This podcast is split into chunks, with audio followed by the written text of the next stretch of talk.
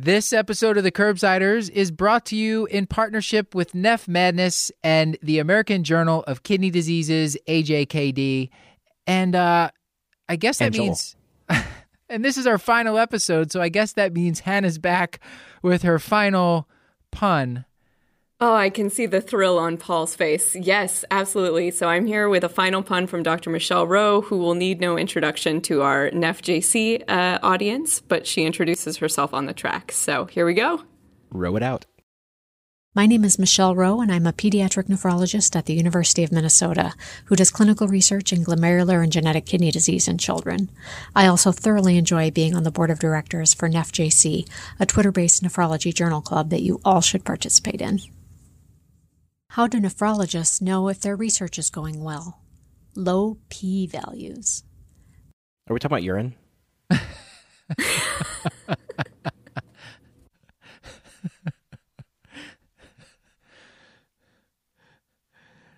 We should probably just start the episode.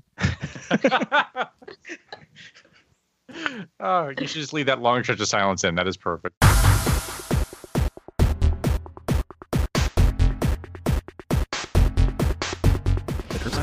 Entertainment, education, and information purposes only, and the topics discussed should not be used solely to diagnose, treat, cure, or prevent any diseases or conditions. Furthermore, the views and statements expressed on this podcast are solely those of those and should not be interpreted to reflect official policy or position of any entity aside from possibly Kashlak Moore Hospital and affiliate outreach programs, if indeed there are any. In fact, there are none. Pretty much, we aren't responsible if you screw up. You should always do your own homework and let us know when we're wrong.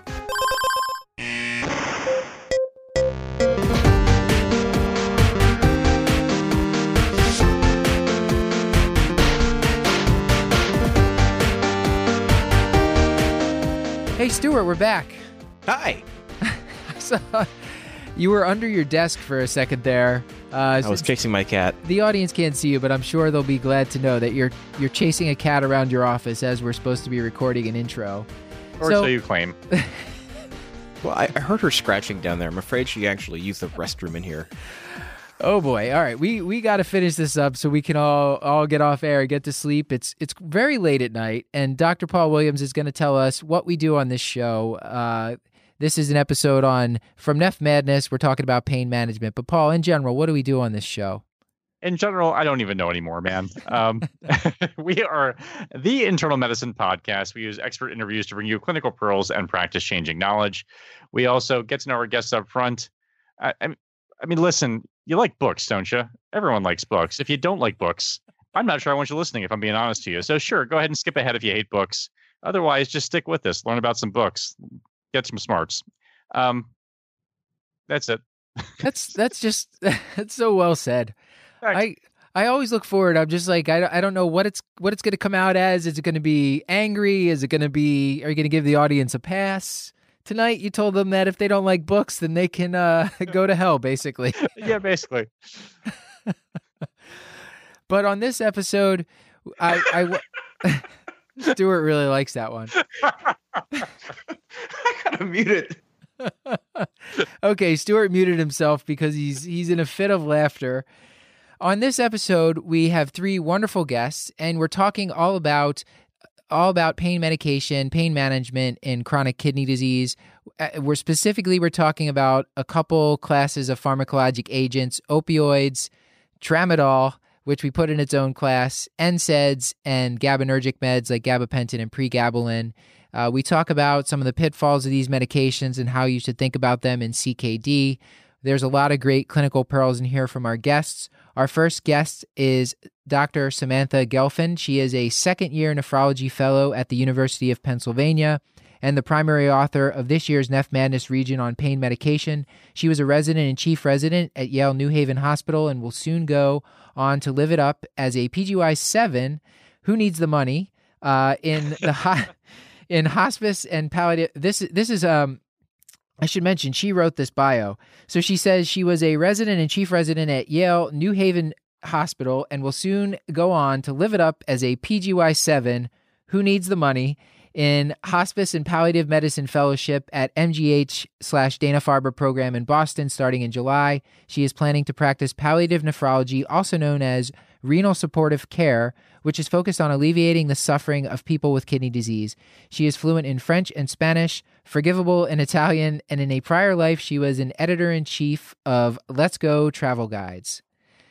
Our next guest, Dr. Matthew Sparks is the co creator of Neph Madness. He is a physician scientist at Duke University. He is the Associate Program Director for the Nephrology Fellowship and Director of Medical Student Research in the Department of Medicine. His lab is interested in understanding blood pressure control and hypertension pathogenesis by the kidney. He serves on the AJKD Social Media Advisory Board at AJKD Blog and as faculty lead for Renal Fellow Network. He is on the board of NephJC and a key faculty member of the Nephrology Social, Social Media Collective internship. He serves as editor, ed- education director for the annual KidneyCon conference. Follow him on Twitter at NephroSparks. Our final guest, Dr. David Juurlink, is he isn't quite sure how he got involved with this whole thing. He's an internist and clinical pharmacologist slash toxicologist at Sunnybrook Health Sciences Center with an RE in in Toronto, Canada, North North Dakota.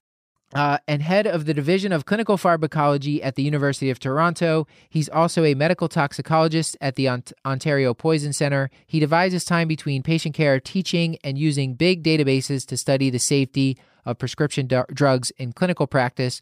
We are thrilled to share these three wonderful guests with you and this great topic from Neph Madness.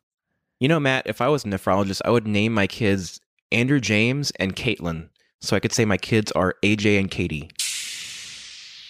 Very quick disclaimer before we start the show. Dr. Juurlink tells a uh, anecdote from his past when Stuart asked him about a favorite failure. It is probably, I would say, like PG 13. So uh, feel free to skip ahead if you have young kids in the car, but I, I think it's relatively harmless and mostly innuendo. All right. Enjoy the show. Thank you to all three of you for coming on the show. So we're going to start with Sam. And Sam, I wanted to ask you can you give the audience a one liner about yourself and include something outside the world of medicine? Sure. Uh, I love one liners. Um, okay. I'd say I am a 32 year old uh, formal, former travel guide editor who changed paths to medicine after suffering a temporary delusion that people would be more fun to edit than books. That's that's pretty good. It's interesting. With Sit outside of medicine. yeah, yeah. Travel guide. That's so you I imagine you got to travel a lot then? So I edited uh, the guides, but we we worked as a group with um, researcher writers who were traveling and um, sending back copy. Okay. It was So- back in the like snail mail days where they had to actually send home paper in a in a um, package, and they wouldn't get paid until the package arrived. It was incredible. All right. Matt, did you want to give the audience a one liner? Okay, uh, I'm Matt Sparks. I uh, was a music major in college. I played the trumpet. My goal was to be a principal trumpet player of a symphony. And I quickly realized that the real reason I was there was to be a high school band director and decided that I did not want to do that. okay. I'm totally lost. Presumably because you loved music and hated to hear it tortured. well, it, it uh, it- I love to play music, and I necessarily didn't want to like uh, make the arrangements on the the football field. You know, the round sort of. You've been to a football game, you've seen it, and uh, someone has to design that. Yeah. That's the band director. I was in marching band for all four years. Okay, then you know what I'm talking about. Absolutely. So how so you you went from being a trumpet major to pre-med and it was you're a really easy thing and this is how i like to describe it is that i was in the college of arts and sciences at the university of arkansas and if you pull open the course guide you know it wasn't online back then it was just a book and you would pull up music and then right before that was a section on microbiology and I just was very fascinated with the courses in microbiology. So I switched my major to microbiology and uh, was going to do research. And I decided that, hey, you could go to medical school, be a physician, and research. And I said, that's even better. Yeah. So it's, it's a very logical progression. so you basically plan your life out in alphabetical order in some way. Exactly. Yep. That's exactly what happened. Dave, how about a one-liner from you? So I'm a, uh, a PGY 25 uh, internist and uh, a, a bit of a side hustle in clinical pharmacology and toxicology. Uh, I'll take a. I was going to say something different, but I'll take a page from uh, Matt's playbook there. So I, I uh, almost went into music for a career too. In fact, in grade ten, I almost failed grade ten actually, and I was sort of sort of dead set on playing drums in a. Uh, you know, going to a jazz program in rural Nova Scotia, but uh, I think in the nick of time, I just sort of uh, realized that I wasn't good enough uh, to be a professional uh, drummer. And uh, as it turns out, I was in a band, and the bass player's sister was like five years older than me, or six years older, and she was a pharmacist. And I had a crush on her, and I thought that that. So I got talking to her, and I heard of pharmacy. So I ended up applying to pharmacy and got into that first, and from there the interest in medicine developed. So it's, I didn't say it was a good story. But. Paul, why don't you why don't you ask ask ask a question and uh, before we move on? Probably about a book. Yeah, why, why don't we, as an oldie but a goodie, why don't I start with Sam and ask, just recommend any book at all, and it can be that physicians should read. It doesn't have to be medical, it can be fiction, nonfiction, shoot the moon, but just what's a good book we should be reading? Mm. Well, it's a it's an oldie, but I think it's a goodie. Um, is the A Movable Feast you guys read this one? It's by Hemingway. It's classic. Uh, it's kind of an easy read, a pleasant read, but it's full of um, small vignettes from when he was living in Paris and all of the sort of artsy, um, writerly sort of company that he kept. And uh, it's it's super escapist and um, very very pleasant read. So that's my my pick. Excellent, solid recommendation. What's your uh, kind of along the lines of the favorite failure? If you can recall your first patient complaint, what did you learn from that, and how did that change your change your practice? I'm going to throw that to either one of you. So what was what was the question again? My favorite, my first patient complaint, and what you learned from that, if you can recall it. um, well, this is going to come across as a weird one. Uh, I mentioned that I was a I, I, was a pharmacist before I went into medicine, and uh, so my first patient complaint was as a pharmacy student and i want you to picture that it's like in the late 80s and i it's a, my first sort of real proper summer job and i'm in this dispensary this was back in the days when you, the people in the dispensary would actually answer the phone and um, i pick up the phone and this uh, voice asked if we had a product called two in the butt and I uh, I sort of said what, and uh, it was a woman. She asked again, and I I thought it was a prank, and I sort of said, well, I, I got a bit testy with her, and I and I got I, I got a bit uh, yeah irritated. So she like so like an hour later, this little old lady kind of traipses down the aisle with this box, and the box is a hair coloring product called Second Debut. but she was pronouncing it two into butt, and so she complained to the manager that I hadn't been very polite to her. Um, uh, he was um, he, he, we just cracked up after she left because of how she pronounced it. Anyway, uh, what I learned from that is uh, I haven't thought of the story now, but a two into butt is an excellent way of pronouncing that product, and uh, uh, it, you know, uh, sometimes your first impressions are wrong. Wow. Sorry. You asked. Okay, Matt. I, like it. I don't have to say anything. This has been another episode of the Curly Matt, I'm going to give you this dealer's choice. You can give us a book, you can give us a favorite failure, a patient complaint, or just career advice, whatever you want. For me, right now, I'm, I, it's going to be just uh, something that that that's, that I'm using right now that's helping me out a lot. And I'll say that uh, I, I found this from Twitter. I was asking people, I was very frustrated with EndNote, just driving me nuts. Mm-hmm. Someone would send me a paper and then it would, you know, sometimes things, the same thing would be cited three or four times for random reasons. And so I found Zotero. Have you all used this? Yeah. So there's a nice plugin for Google Doc works well across different computers. You sign on, you can just go to PubMed, hit a button, you have a plug in to your browser, Mozilla, or whatever you use. And it's really made my life a lot easier. However, I have not actually shared this document with anyone else yet. So it might not work on the receiving end, but for me personally, it's working out fairly nice. It's a good segue from two in the butt. Try to, you know, but you know, they, they first told me the name was Zotero, so it's like, okay. There's your two in the butt. oh, I get it. There it is. That's it. Second No, that's an old- two that's ND. Wait, wait, what was that? again? it went away.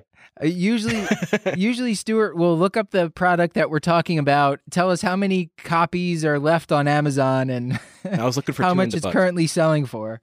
How much is that currently selling for, Stuart? Can I get that on Oh, I don't know. I, I, I couldn't even find that. I found the movable feast, but anyways, All right, Paul, why don't you save us and let's start with the clinical case here.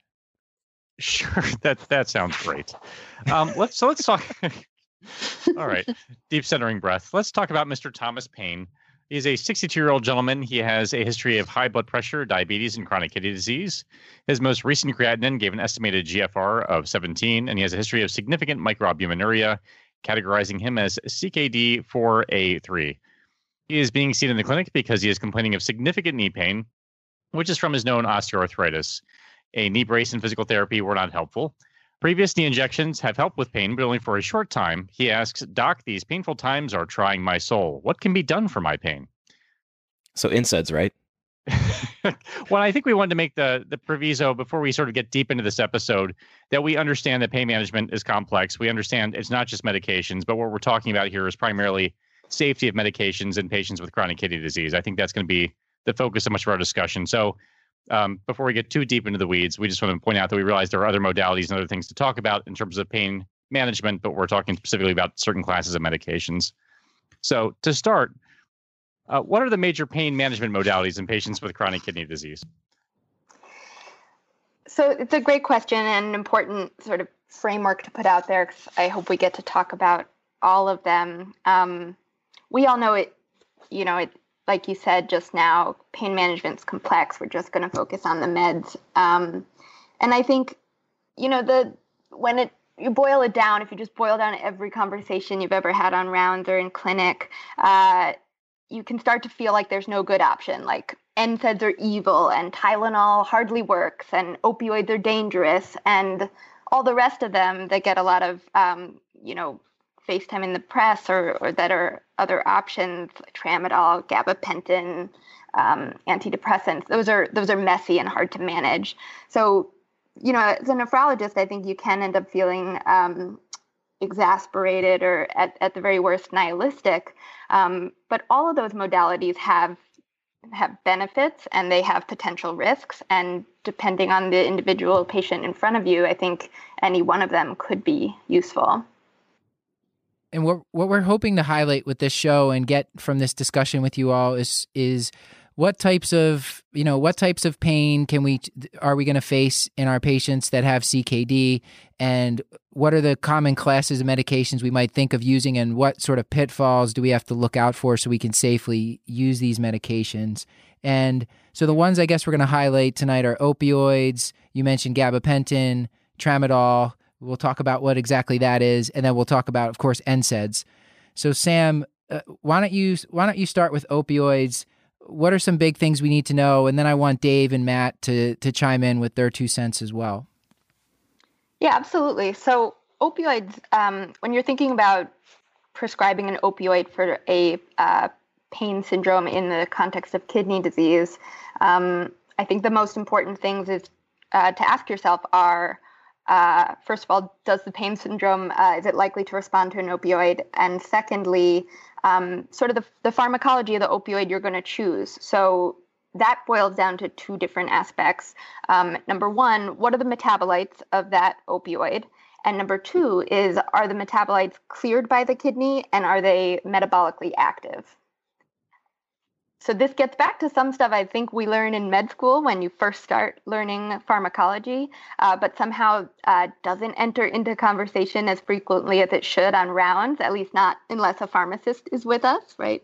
Uh, but when I think about it, you know, um, I do think that some people uh, we ha- we grow familiar with or um, sort of more comfortable with certain opioids because we see them titrated, we see them used often, and those can actually be um, the sort of least uh, favorable choices for people with kidney disease because of their metabolites. Um, so specifically, the you know opioids that we commonly see used, um, like morphine, codeine, oxycodone, um, you know, morphine and codeine specifically, those metabolites are cleared by the kidney and they're metabolically active. So if you give it to someone with kidney disease, um, those metabolites are going to build up and they're going to continue to exert an effect while they're built up in um, someone's system, which results in toxicity. Um, versus you know some of the other opioid options like hydromorphone for example dilaudid that one is clearly one of the least uh, preferred agents of pretty much um, any house staff or fellow or nephrologist um, that i work with in general but actually in the setting of, of kidney disease i think the metabolite which is um, h6g does build up but it's completely metabolically inert. So it will eventually be cleared either by the kidney or by di- dialysis. And in the meantime, it doesn't cause a, a, toxicity syndrome.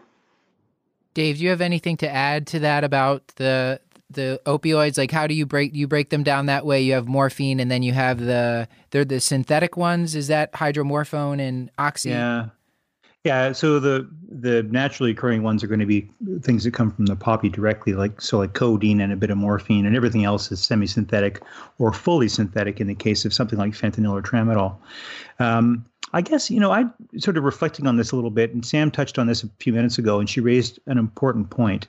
Then I'll let me, let me frame it this way: so if I said to my residents or anyone who's listening to this podcast, um, you had a patient with pain and you're trying to pick a pain medicine for him or her, you know, what are you trying to do?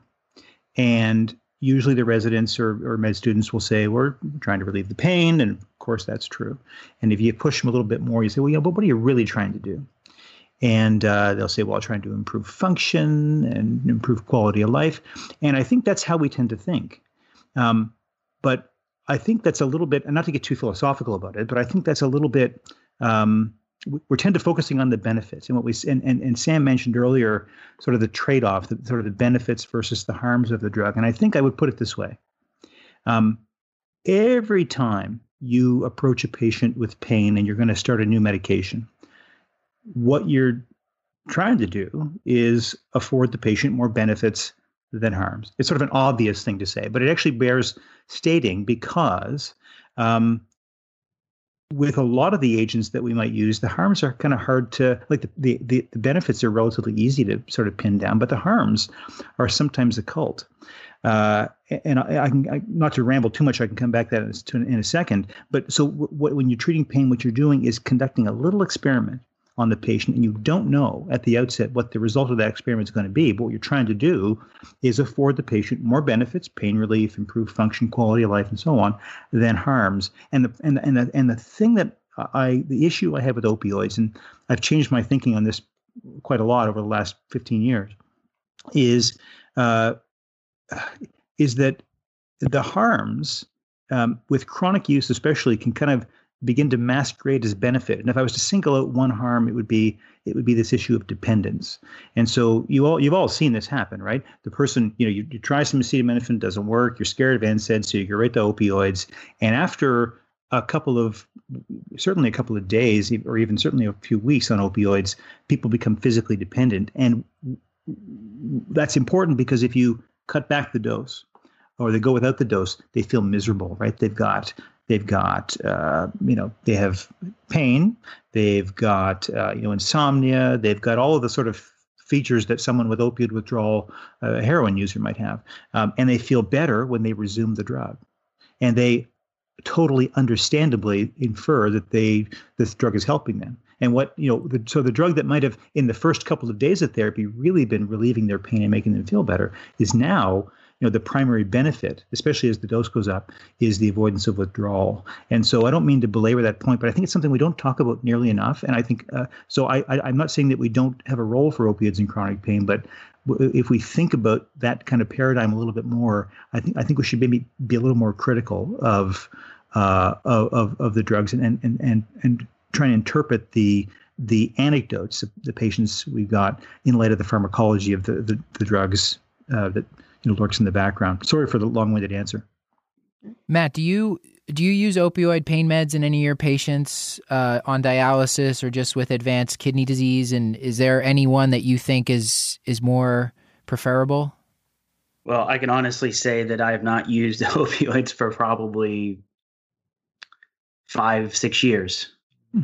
Um, and I think this case in particular really highlights, uh, you know, this is someone with the EGFR of 17 and very late stage kidney disease. And uh, you also have another situation where the prescription of an opioid could really um, alter, you know, sort of how you're going to examine the patient or see them. And, um, you know, when they start having symptoms of, of kidney failure and, and potentially needing kidney replacement therapy, um, it, it, would it's going to color sort of how the patient's feeling. Uh, so this is a, a, really tricky situation. I'll say this is a very unusual scenario when someone comes to you and is not already on many of the other drugs that we are are in this Neph madness region, uh, gabapentinoids and others, um, and really highlights the the high risk scenario that they're under. And there's a lot of research that's happening now to show that uh, patients that are on dialysis, and I would probably lump someone who has an EGFR of 17 as pretty much being there, um, have higher rates of falls and altered mental status. Uh, they're on uh, muscle relaxants as well, which have their own problems, but I do think it's important, and outside of this case, and and and we've talked a lot about um, ensuring that you talk about the negative aspects of opioids, but it is still important to for individuals to know which ones to avoid, and we see this all the time. Um, and and this has happens, and, and I've been on a real big kick to stop baclofen. They say, well, well, what should we take? And I'm like, well, I'm not really advocating anything. I'm just telling you what you shouldn't do. Hmm. uh, and so this, you, talk about morphine, meperidine, codeine. These are no-nos, like never. And so that, I think that's what we want to highlight those because they do have these toxic metabolites that um, are more powerful than from whence they came. And that's really a scary thing. And uh, they also are very protein bound. They're hard to remove by dialysis, so they'll stick in the system for a long time, and they're uh, that can really pose a very difficult problem. When, for instance, we've seen patients in the hospital who get morphine. Yeah, it's kind of scary though because the the uh, the the opioids that are recommended are we don't have a lot of experience with. At least most internists don't, like methadone, buprenorphine, fentanyl, hydromorphone. When you think about someone leaving on oral hydromorphone, that just kind of makes you feel a little queasy. It, it, it, in Canada, I mean, we see it all the time. It's probably our number one opioid here. Wow. Yeah, yeah. I might just Matt's comment about never morphine. That you mean that for chronic pain, right? I'm so talking about someone, a patient on dialysis. Fair mm. enough. Okay. Talking about someone with a really reduced EGFR, you just have to watch out. And I'll say, you know, I am currently a nephrology fellow, and um, you know, avoid NSAIDs, avoid nephrotoxins. These are not helpful statements to anyone mm-hmm. in notes.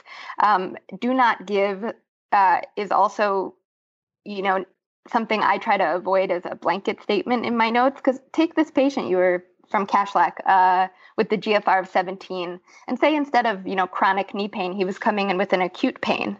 Um, you're facing a hard decision there where for that person um, an NSAID may actually be that straw that breaks the camel's back in terms of tipping him over um, into an AKI that ends up resulting in a requirement for uh, dialysis. So it might avoid starting an opioid, which everybody wants to champion, and it's clearly a good idea epidemiologically. But for the individual patient, I just think it's very complex to say do not give um, you know, as a blanket statement. You're going to always be mm-hmm. weighing the risk benefit and the chronicity of how long you're going to be using it, and um, it's it's a pretty individualized uh, uh, judgment call. I will say that us adding baclofen to our notes has really helped a lot in people not giving it to patients that are on dialysis, for instance. I wonder if so it's because that I sticks agree. out because it's not. I think because it's not well known, it might just jump out at people that hey, don't use this baclofen. Oh, wait, why should I use that? And then they realize that it's renally cleared. But I think it, it I, I think the NSAID one is a good one. We'll get to later, and I, mm-hmm. I completely agree with. Um, you know, there there is some scenarios in which it can be helpful. Uh, so just a blanket statement can be uh, dangerous, but uh, there are other. But and it, but I think that there's a conversation that can occur, and I've been really thinking about this. And how do we educate people uh, about these things. Um, and you know they're not getting it in the books, um, the lectures. Uh, it's happening. Um, so that's why we started uh, button campaigns, wearing buttons in the hospital to to bring awareness to some of these these medications that are dangerous in patients on kidney disease. And thinking about, you know, what are ways in which we can um, get our, our message out about um, what drugs should be, and maybe maybe not avoid, but use it uh, cautiously, or maybe you know, hey, you should ask me about this uh, uh, medication that has a, a, a, lot of problems in, in patients with kidney failure, and and I just don't think that it's on the radar of the general internist. Um, and I get all the time, wow, I never knew that. You know, I never knew baclofen was cleared by the kidney, right. and you know, I never knew. You know, and so that it's very important to to get that message out there. So I just want to respond to one other thing you said, Stuart, which was you know the the options that are safest, um, quote unquote safest in in CKD like hydromorphone and methadone and buprenorphine. Um, you know, I think it's a it's a complex social historical thing that methadone and buprenorphine are as um, siloed as they are in the U.S. And mm, I just right. recently got I did this amazing um, month long rotation in Sydney where I was learning about palliative care in nephrology, and one of their um, one of their sort of safest uh, titratable opioid options for pain in people with kidney disease is actually a Norspan patch, which is buprenorphine. Um, I don't know, uh, Dave, if that's available in Canada, but I think it's it's too bad that we don't have it as an option um, in well, this you, country. You, you, you do have a patch in the U.S. Uh, I forget the name of it, uh, but it's approved by the FDA for chronic pain. It's Butrans. So buprenorphine, bu- uh, Butrans is the same same as here. But so you still need an X waiver to prescribe yeah, it, well, right? so so you, it's yeah. So the U.S. No offense, guys, but the U.S. is weird on the whole buprenorphine thing. Like oh it is, totally. You know, the the idea that you can come out of medical school and your first day with an MD, you can write a prescription for fentanyl patches, but you need some special training to write a prescription for bupe is Yeah. crazy. Is insane. And people die because of it. People die because of that. I mean, it's really it's not it's not um, uh, it's it's very difficult to justify. Um, buprenorphine is um, I mean it I, it's a special drug. I, I have seen. Uh, I mean, not just for patients with addiction, but for pain. Uh, I've seen people. I, I use it a fair bit to transition people, CKD or not, off of high doses of opioids. People who are on two, 300, 400 milligrams of morphine a day, and uh, you know, done properly, their their pain very often improves dramatically, and their quality of life improves. It's it's it's an incredibly versatile and, and quite safe drug compared to full agonists. Our our producer Justin is is sending us uh just to clarify in the US I'm pretty sure that you can prescribe buprenorphine for pain without an X waiver. Yes. The X Yes. waiver is for addiction treatment. Addiction. Yes. That's right. Exactly.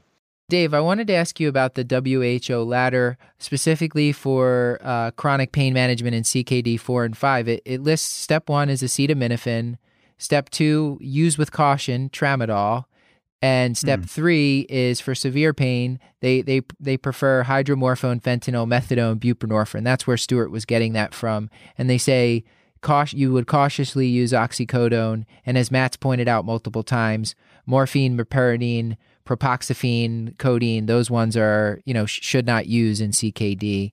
Can you Yeah. can you comment on if you are using any opioids in patients with chronic pain and CKD and and how do you approach that is Well, I think so. It's important. uh, The the whole issue of opioids for chronic pain, you'll get very different questions when you ask different clinicians, and and, and people have very divergent views on the role of opioids for chronic pain.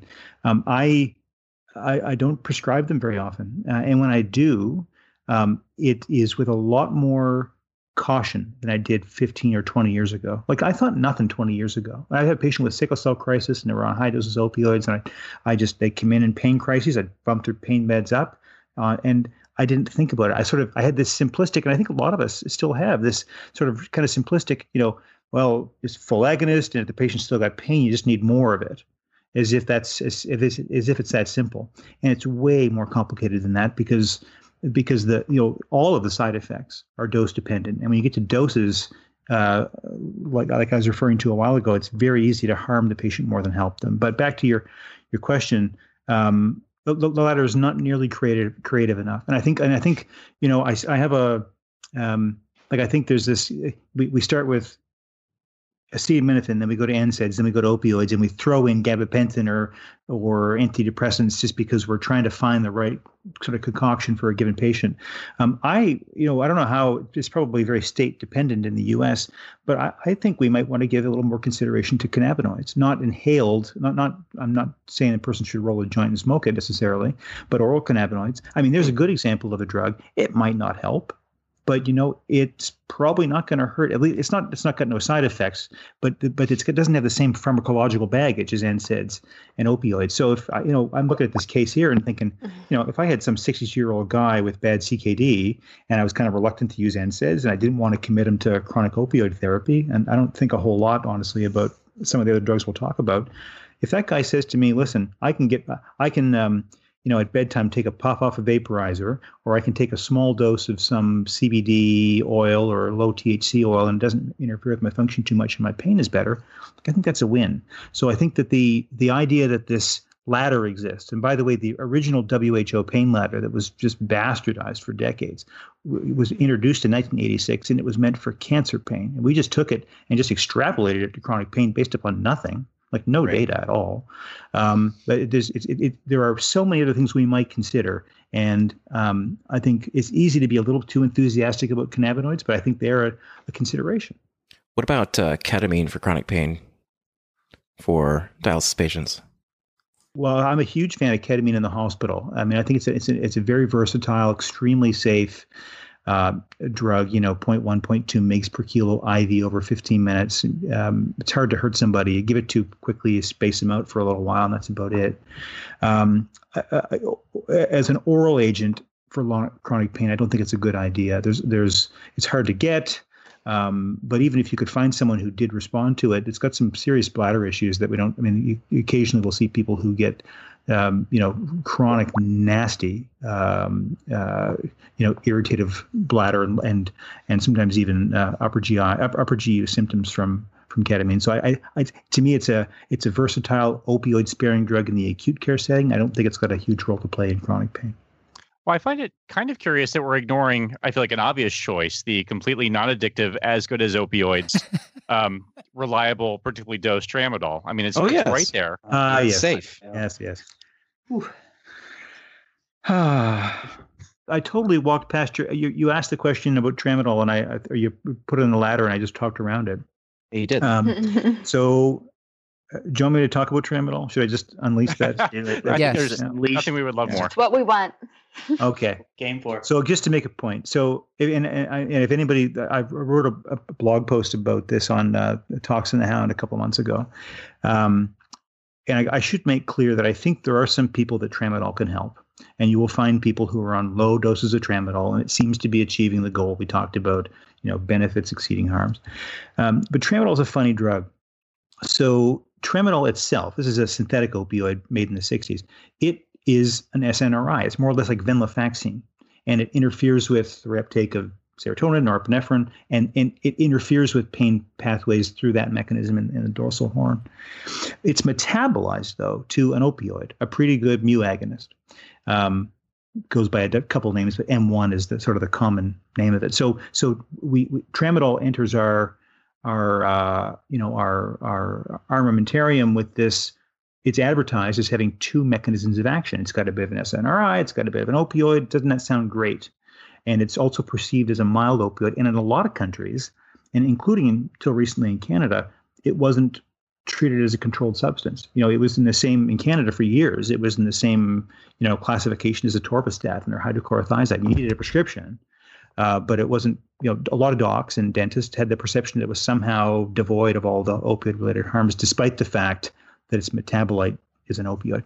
The problem I've got with tramadol isn't just that kind of messiness; it's the fact that the conversion of the SNRI parent compound tramadol to its metabolite is accomplished by an enzyme in the liver, the same enzyme that turns codeine into morphine, CYP2D6. And um, we have wildly varying levels of that enzyme. Some of us have none. We won't make any opioid.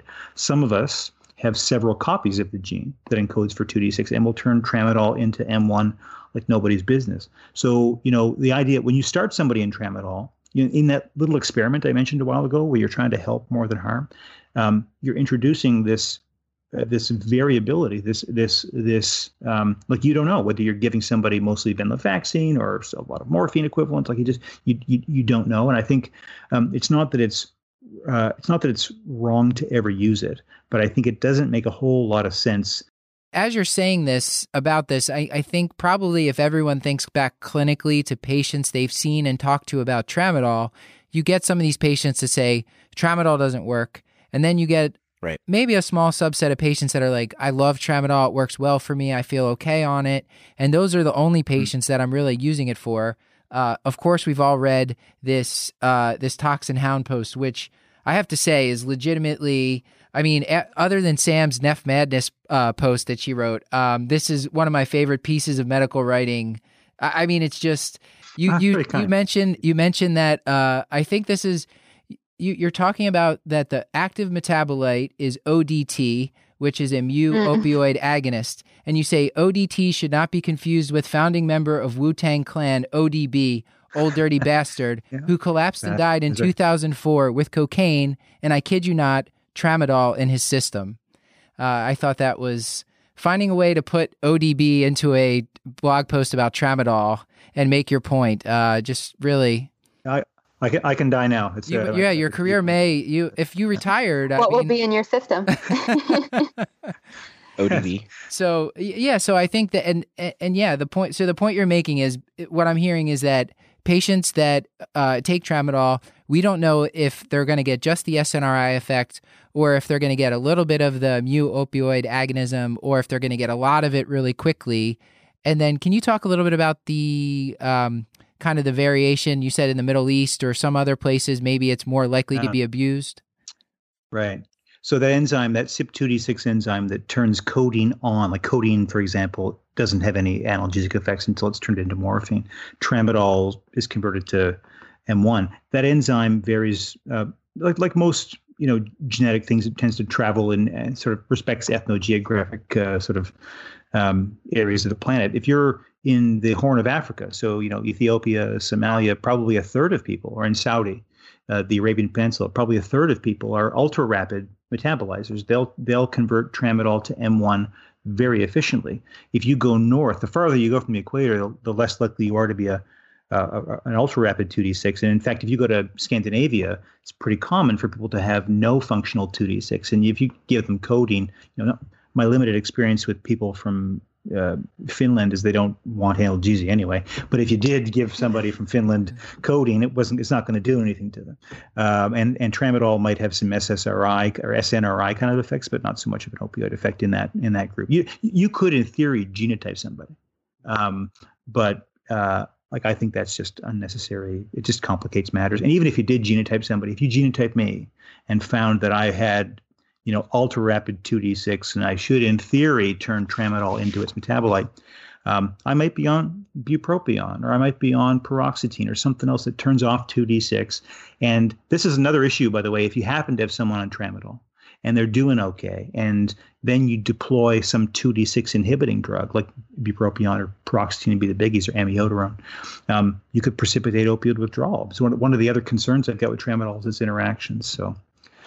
Yeah, and on that note, you know, everything we're saying about tramadol applies to anyone taking tramadol. Um, in the context of people with kidney disease, the interactions is just something we we have to think about carefully, since the Mm. average patient on dialysis is on something like 19 medicines. So I think we're just, uh, y- you know, that's true no matter what when 19. you're on that many. Yeah, yeah. And some Uh, some of the other concerns, because I think we should move on to NSAIDs and the GABAergic drugs. So this kind of the first part, we were, we're essentially Matt Matt Sparks was sending sending us a message. We're we're not we haven't we haven't mentioned uh, that this is these are the categories in NephMadness, right? So there's opioids versus NSAIDs. So we're about to talk about NSAIDs next, and we kind of jumped the gun. We talked about tramadol ahead of time, but tramadol is going against what, Matt?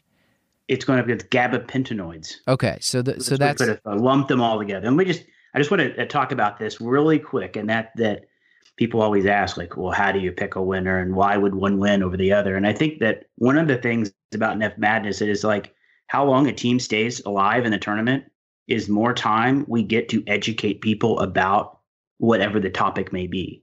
So it's not necessarily saying that one is better than the other for pain meds. It's that now we have another platform to talk about one of them and not the other. And so that's how we sort of see it now that the Blue Ribbon panel is a panel of uh, esteemed nephrologists throughout the uh, the world, and they pick the winners. And so we don't really know if they think like I think or what you know how Joel thinks, but that's sort of how how we sort of envision this would be. And just like on a test, when you miss a question on a test, um, you tend to actually that's when you finally learn it.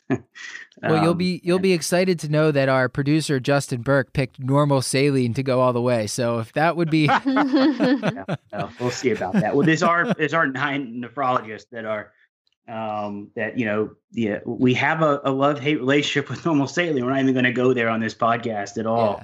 yeah, Uh, we but you'll we talk spent about it in other ones. yeah we spent uh, on this by the time this airs the uh, the the normal the fluid wars one will have aired. Okay, so tramadol, some other things to point out. Uh, look out for seizures, possibly serotonin syndrome if you combine it with a bunch of other drugs, and hypoglycemia as well. But you can read the the post on Tox and the Hound. We'll listen to. You can read Sam's write up uh, for NephMadness as well if you want more on that. And now, uh, why don't we go, Sam? So back to this case, our guy with knee pain here. Why not give him an NSAID? What Yeah. what's the downside? You you mentioned already his GFR is kind of on the last legs here. His EGFR. Yeah. So right. Um, contrary to what will have you believe that NSAIDs are evil no matter what, I think the um, the data over the last 30 years of uh, studying it is um, a bit mixed on whether um, you know whether so long-term NSAIDs have a, a direct effect on um, increasing incidence or progression of CKD. It's different from this situation where this person is um, living on the verge of where we start to see symptoms and metabolic consequences of renal failure, which is a GFR, um, usually around 15, although it varies from person to person. So, you know, why avoid an NSAID in this person? Well, uh, how do NSAIDs work? Um, they inhibit prostaglandins and thereby inhibiting prostaglandin mediated inflammation, um, which we perceive as painful. Uh, so that's a good thing in general when you have a, um, you know, a toothache or a um, inflamed, uh, uh, I don't know what, but uh, Knee. knee. Well, no, but this, Gout you know, flare. yeah, gout flare. The um, the problem with inhibiting prostaglandins um, in certain people with kidney disease is that renal blood flow in some people is prostaglandin dependent. So um, there are some specific conditions that um, worry us most, uh, and mostly conditions of you know reduced effective arterial blood volume, um, like heart failure, uh, uh, cirrhosis with um, portal hypertension, and sometimes nephrotic syndrome. Um, in those people, the systemic physiology is such that the renal blood flow is dependent on the prostaglandin. So you give an NSAID and you will see the GFR go down because you will see less filtering. I mean, less blood is really um, getting to the filter, and therefore um, creatinine goes up, and everybody gets worried.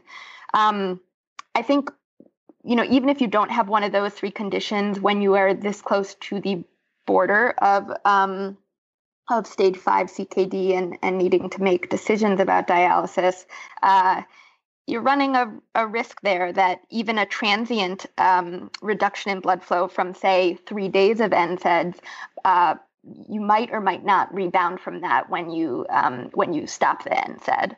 So this particular situation is a bit risky.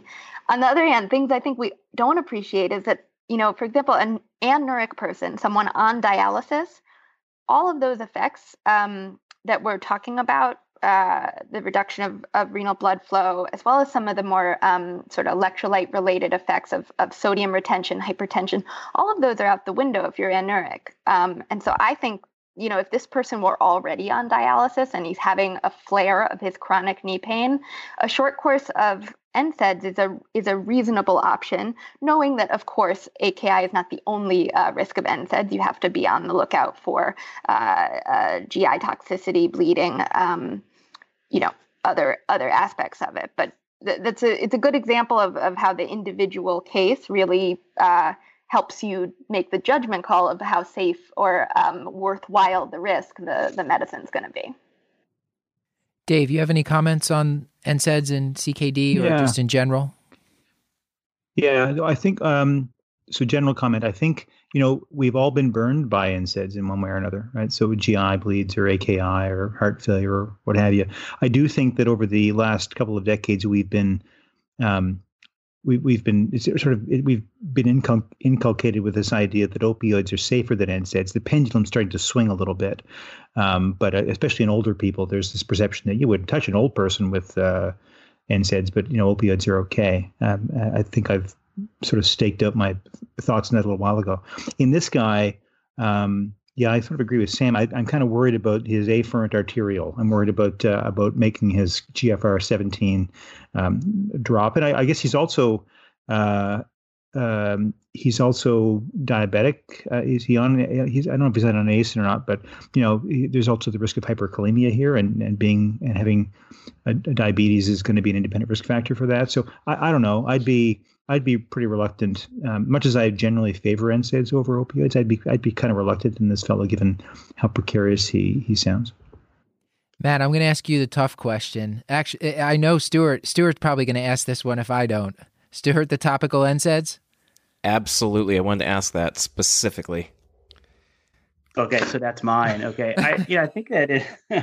I mean, from from what I've I've seen about topical NSAIDs, not not a lot will be absorbed, and that could actually be an option for this individual. But one of the things I wanted to highlight um, outside of uh, what we've already talked about is that um, chronic NSAID use can also lead to hypertension, um, and you will see in um, in patients that you'll take care of wow, you know, stop the NSAID and your blood pressure comes down. And there's a, a variety of mechanisms that um, that of why this occurs, and we're trying to understand that and try to, um, you know, minimize that effect. So.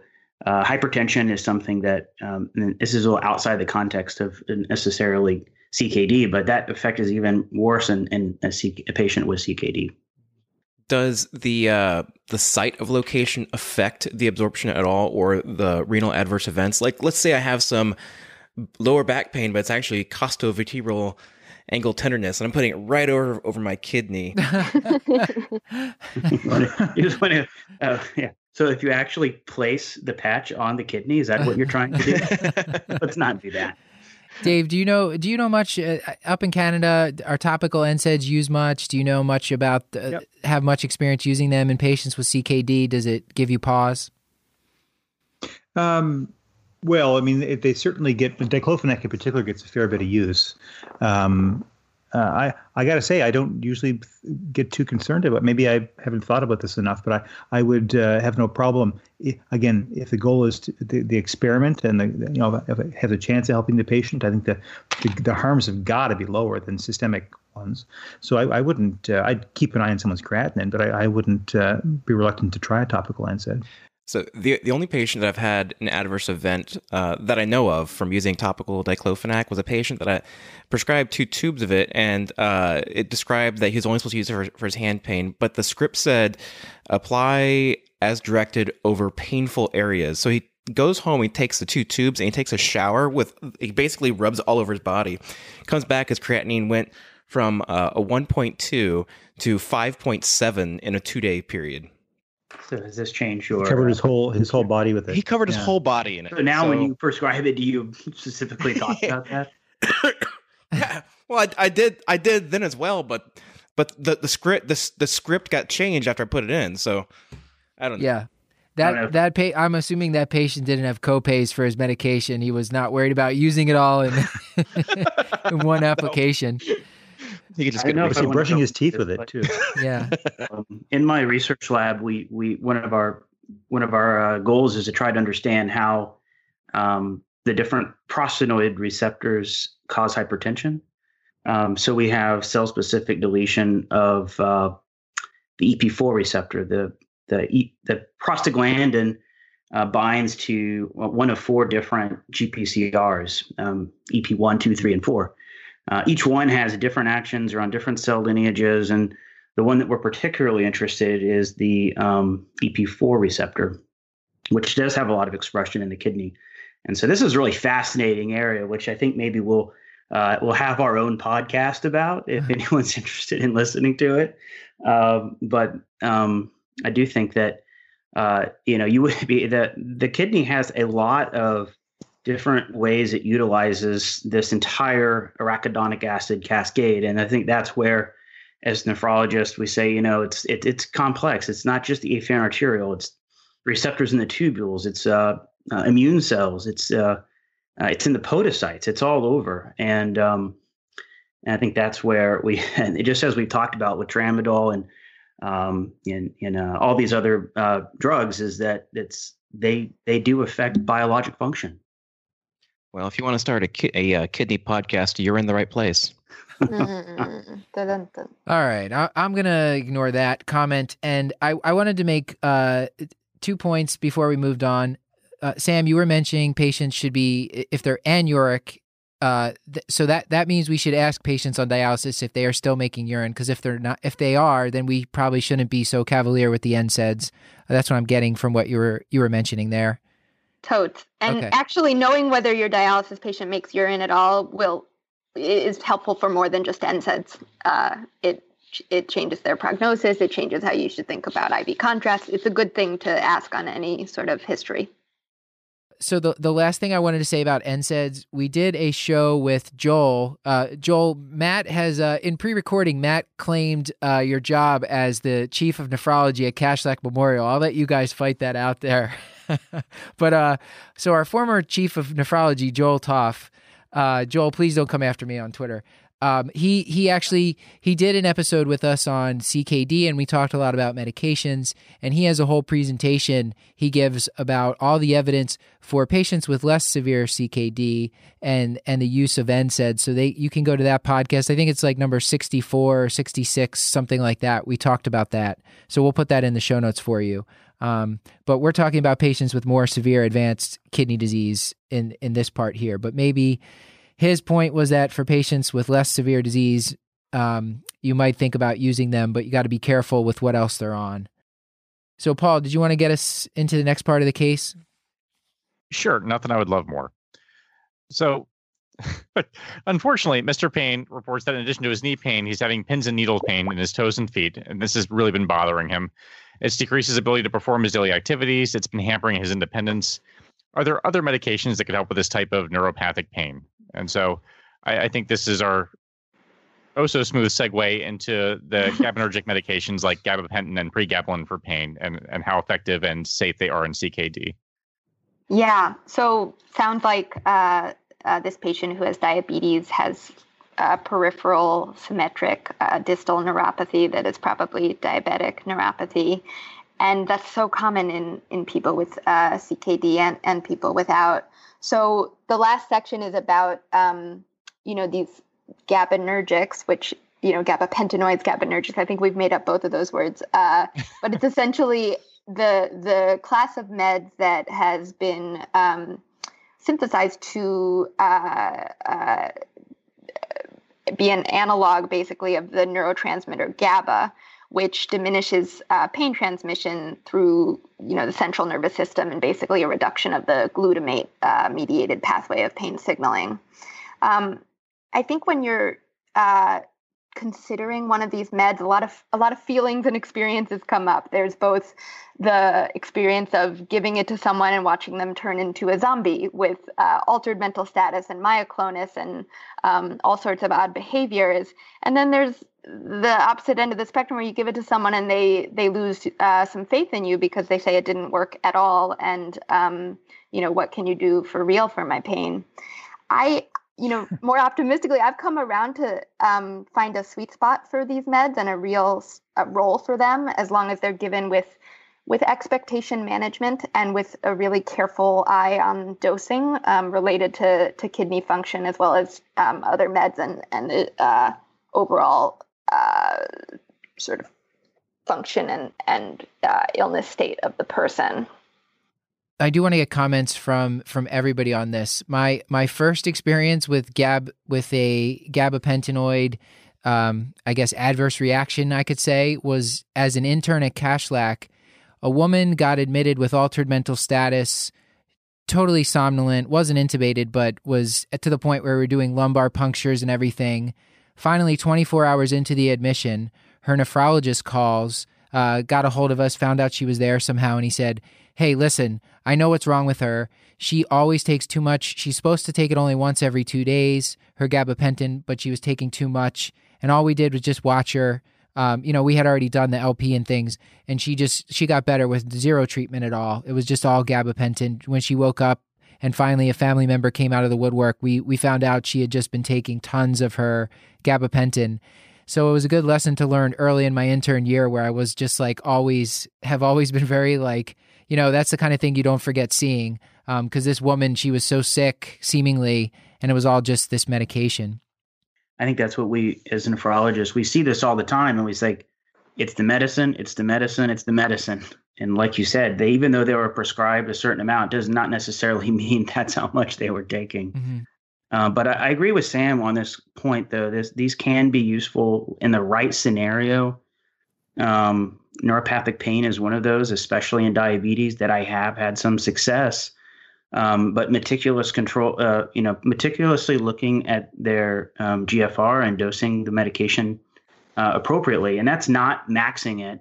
I always like to go below what the dosing, um, you know, sort of guidelines say in that, and then also really educate them that this is not something that you want to misuse and and and just take a whole lot of it. And uh, another another thing to to tell them is that you shouldn't drive after taking it. You know, you can, um, you know, you can become altered or. Uh, and there's there's a, there's a lot of caveats to these, and I think that's why pain management is very uh, challenging because um, it can spend a lot of time talking to them about pain, how to do it right, what you need to think about, and so uh, it's a serious thing that you need to consider when you you're, you're, you're wanting to put someone on a GABA, GABAergic medication with decreased kidney function, and that's why uh, you know when someone's kidney function is getting around the 15 20 uh, range, um, we're seeing them a lot as a nephrologist and in concert with their primary care physician because they're like things are rapidly evolving and that's where you have to make these dose adjustments on a on um, on a you know visit once a month or once a week. Dave, are you using gabapentin, pregabalin in patients with CKD, and do you have any any words of wisdom for for the audience?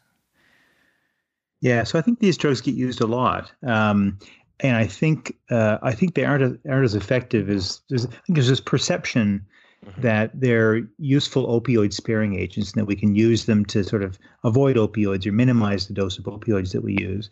And uh, I guess because of the GABA sort of they are GABA analogs structurally, although they don't actually do much at GABA receptors. There's this perception that maybe they're sort of preferred therapy for, for, for neuropathic pain.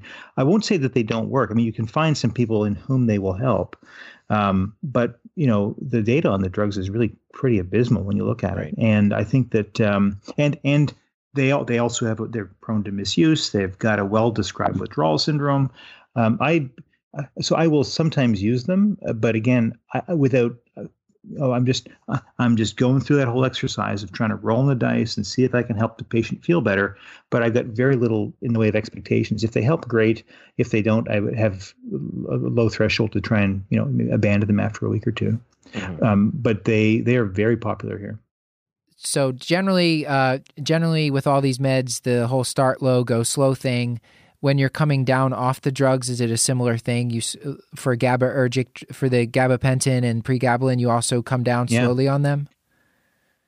Yeah, it's probably less of an issue in patients with CKD because they're gonna the drugs will hang around and they'll coast sort of just the kinetics will be such that they'll coast off a little more, um, a little more uh, you know gradually anyway. But if you had someone who was on you know 1800 gabapentin a day, we see this not infrequently um, and they were to go without. I mean, they they can get a pretty impressive withdrawal syndrome. It looks it looks no small amount like alcohol withdrawal, um, uh, and it's you can pretty pretty impressive. Yeah, Yikes! And just to compare numbers, you know, when we're talking about starting gabapentin or pregabalin for someone with advanced CKD, you know, the numbers I usually have in mind are, you know, gabapentin of 100 milligrams, uh, mm-hmm. you know, on dialysis days only, uh, not three times a day, slowly up titrating to effect, but sometimes, you know, toxicity is too great. And for pregabalin, we're talking 25 milligrams a day, not your, you know, standard starting dose of 75. So it's really, uh, I think, important to stress those recommendations as starting doses because um, you'll you'll never use the drug again if you give a high dose and they have a terrible uh, yeah. Uh, zombie episode. I, I, th- I, think my I would just make, make sure that people have and I think maybe Sam said this minimizing expectations. I mean, great if they really afford an improvement in pain and function, but I I, I you know I wouldn't I wouldn't uh, I, will go and let me say I wouldn't expect them to do that. Um, I think that they they can sometimes help, but more often than not, I just sort of disappointing. I, I wanted to make a point though that a lot of times as a nephrologist, when we're seeing patients, it's very, very rarely that I ever start these meds. And most mm-hmm. of the time it's uh, it's ratcheting back to stopping. So it's an important thing though to look at the patient and look at their med list to reconcile those medications, see what they're on, ensure the dosing is correct, and and be proactive in this approach. Um, we spot we spend a lot of time talking about indications for starting, but we haven't really focused a lot of time on ensuring there that we are actively decreasing the dose uh, when their EGFR starts to drop. We we've talked about this on prior shows, but can you can you Matt can you tell us what do you use to estimate the the GFR? Are you doing a creatinine clearance with Cockcroft Gault? Can you what how do you recommend the audience tackle that? Well, there's multiple ways that you can estimate someone's glomerular filtration rate, which is how we measure uh, kidney function. Um, the FDA, when they're approving drugs or what have you, talking about um, dosing, unfortunately, still use Cockcroft Gault, um, which is a historical sort of thing. Uh, but you know, at the hospital, we do not use that. We use usually the CKD epi uh, or the MDRD equation. Um, uh, which is a it's a little more accurate than the uh, Cockcroft Gault, which was first published in 1976 uh, in an obscure journal called Nephron, which no longer exists. um, but I think in, in the end, the, uh, both the CKD epi, the uh, and, and, the uh, MDRD equation will, will give you similar results that you can sort of um, look at uh, that number and then make a determination for what sort of their kidney function is. And so it's not always like this is the exact EGFR this patient has, because as you know, you can measure it each day and it will change just a bit. Um, but it's sort of, uh, you need to understand is this very severe kidney function um, decline? So, for instance, the patient has EGFR of 17. Um, and as Sam mentioned several times, that this is where we start to see symptoms um, down to the 15, uh, 10 range. And so that's pretty, pretty poor kidney function. And then you look at the other, say 30, uh, still very, very depressed kidney function, and, then 60, uh, that that sort of gets you to see a nephrologist. So that you know, just sort of understand that um, when you look at EGFR, it it helps us sort of uh, look at what's happening, and it takes their creatinine and it and it uses their weight and ethnicity and all these factors and puts out a number and that, and that helps us sort of gauge what their kidney function is. Matt just a follow-up question. If somebody has if somebody has acute kidney injury what what do you what do you set the egfr at? You just assume it's less than 30 is that when yeah, you're dosing meds? good, very good question. And this is a you know when someone comes in with aki acute kidney injury uh, this is a dynamic situation. And and i usually you know you assume they have EGFR uh, of zero, depending on if it's very severe. Um, but it, I think it's you just should assume that you're going to basically have no clearance of uh, of anything. Um, and the reason for that is like, well, maybe it went from one to two today, but what's what will it be tomorrow? Um, uh, and so that you know, uh, it the creatinine elevation uh, only occurs eh, well after the fact of the injury. So you're not really, you know, you actually probably should have done the, the dose adjustment on your medications the day prior, but we we we don't really know, um, you know, there hopefully in the future we'll have better markers for acute kidney injury, but in the currently in clinical practice, creatinine is all we have.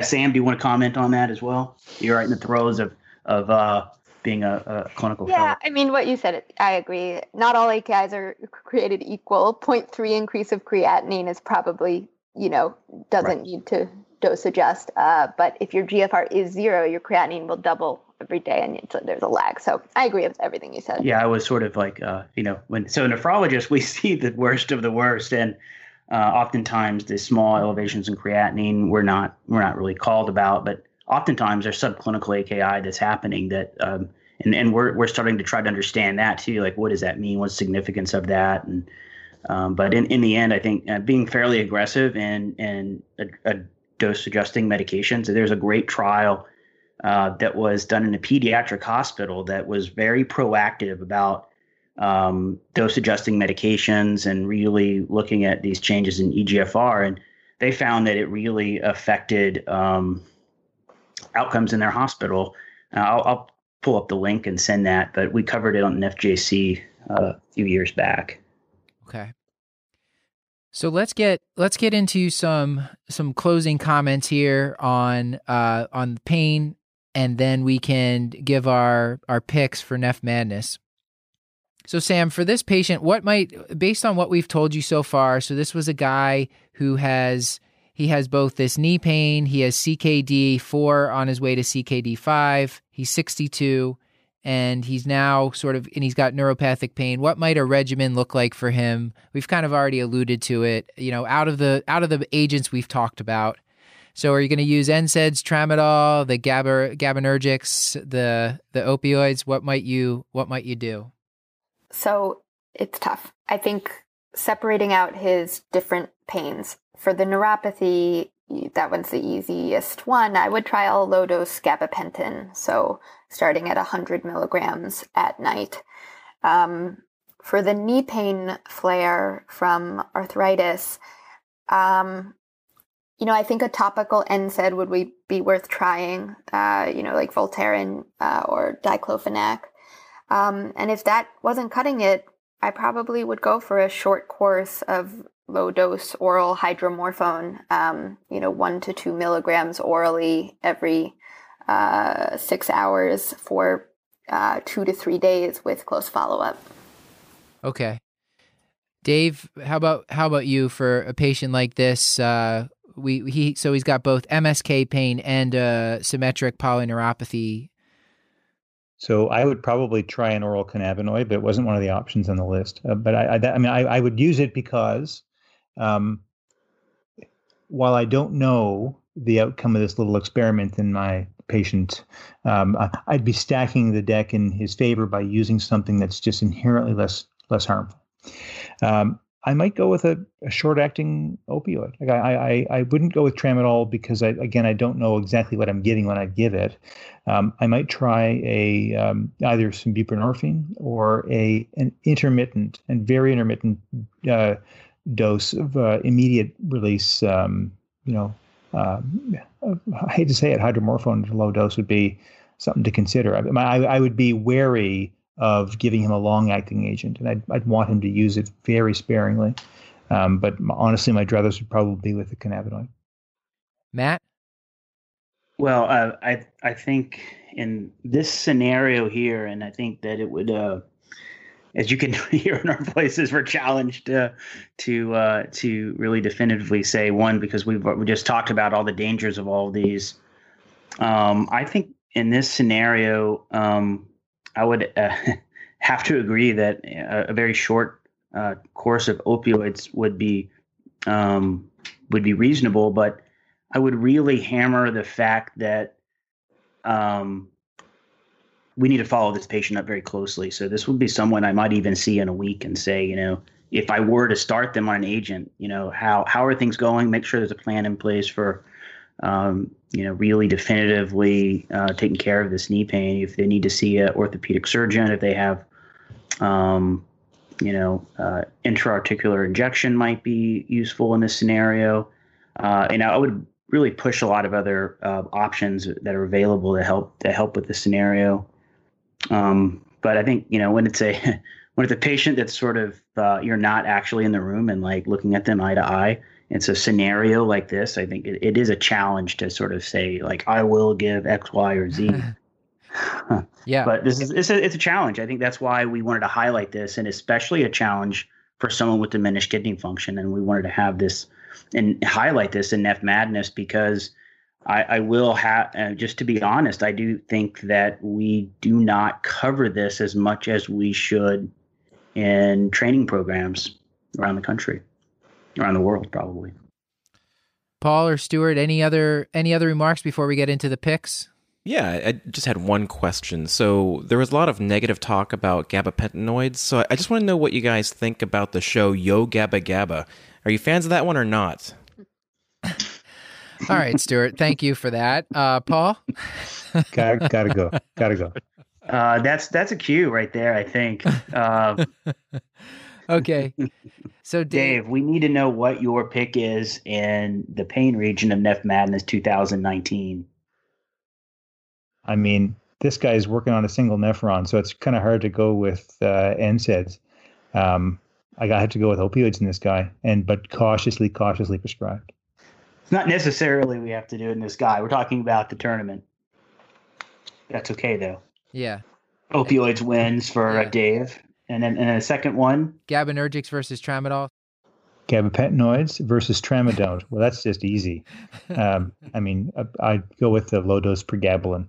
Okay. I'd, and, I'd set uh, tramadol, tramadol on fire. and and then who would you pick for the overall win out of these four classes of pain meds? So I I would go with a cannabinoid, but it's not an option here. So I'd go with a low dose opioid, intermittent, immediate release, very sparing and, and time limited, ideally. All right, Sam. I think it's up to you now. Uh, as the writer of the region, this is this is going to carry a lot of weight. Yeah. Well, I will have a disclaimer that I loved writing this for for NephMadness. Um, I still don't quite understand what Neph Madness is and the prolonged sports uh, analogy. And well, uh, I'll tell you sure that I want to understand. The, the sports analogy has long since sailed. This is our, since our fifth, seventh year of doing Neph yeah. Madness, and yeah. as I described earlier, here's what we want you to do: is think about which of these topics needs more attention, more discussion. Yeah. It's more important to patient care. Yeah.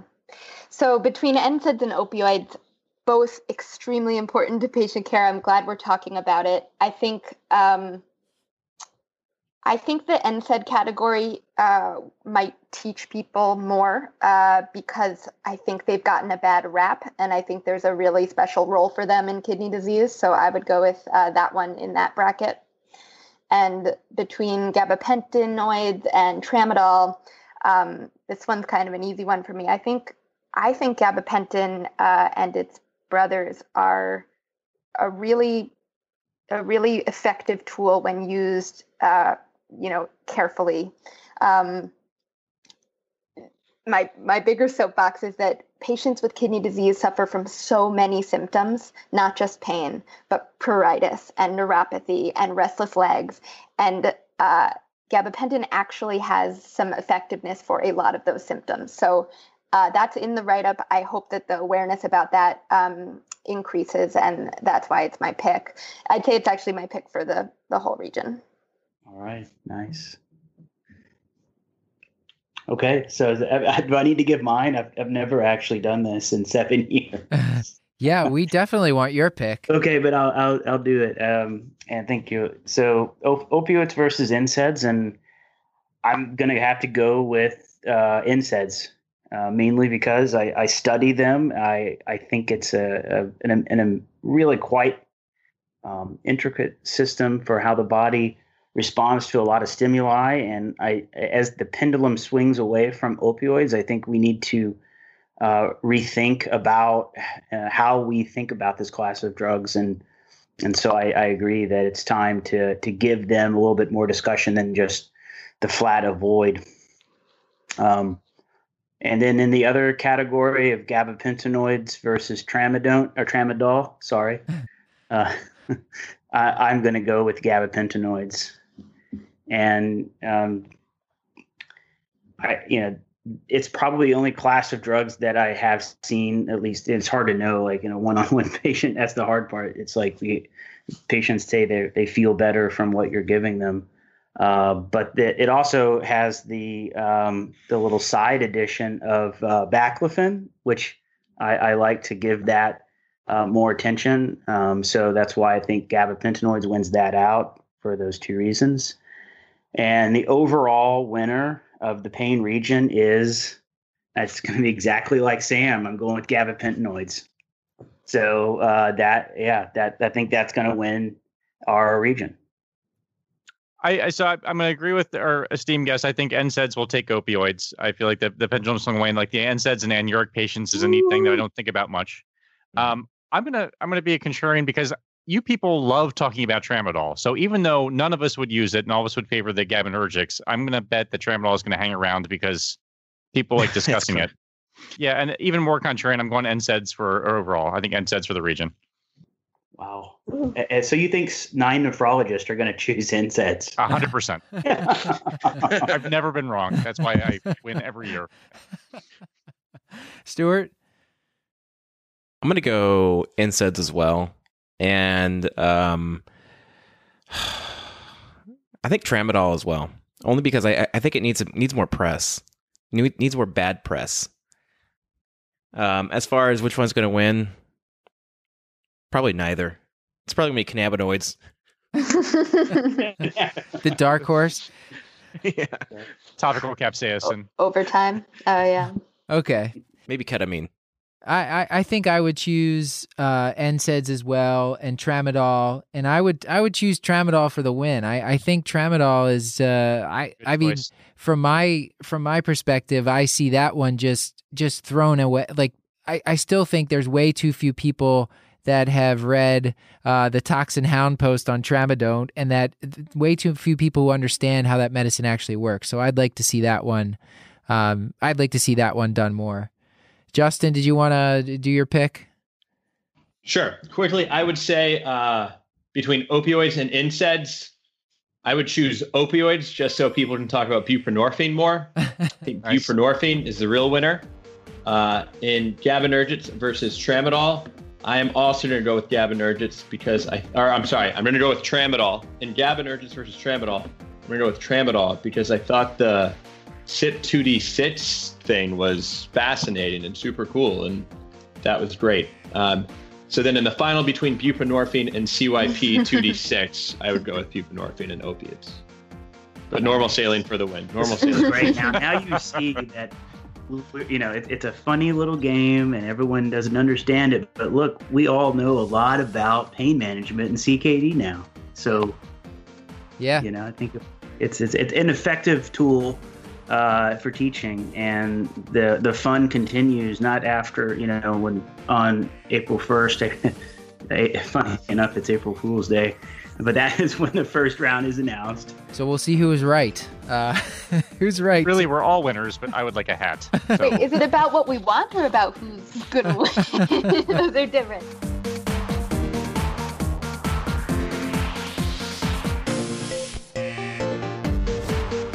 This has been another episode of the Curbsiders, bringing you a little knowledge food for your brain hole. Yummy.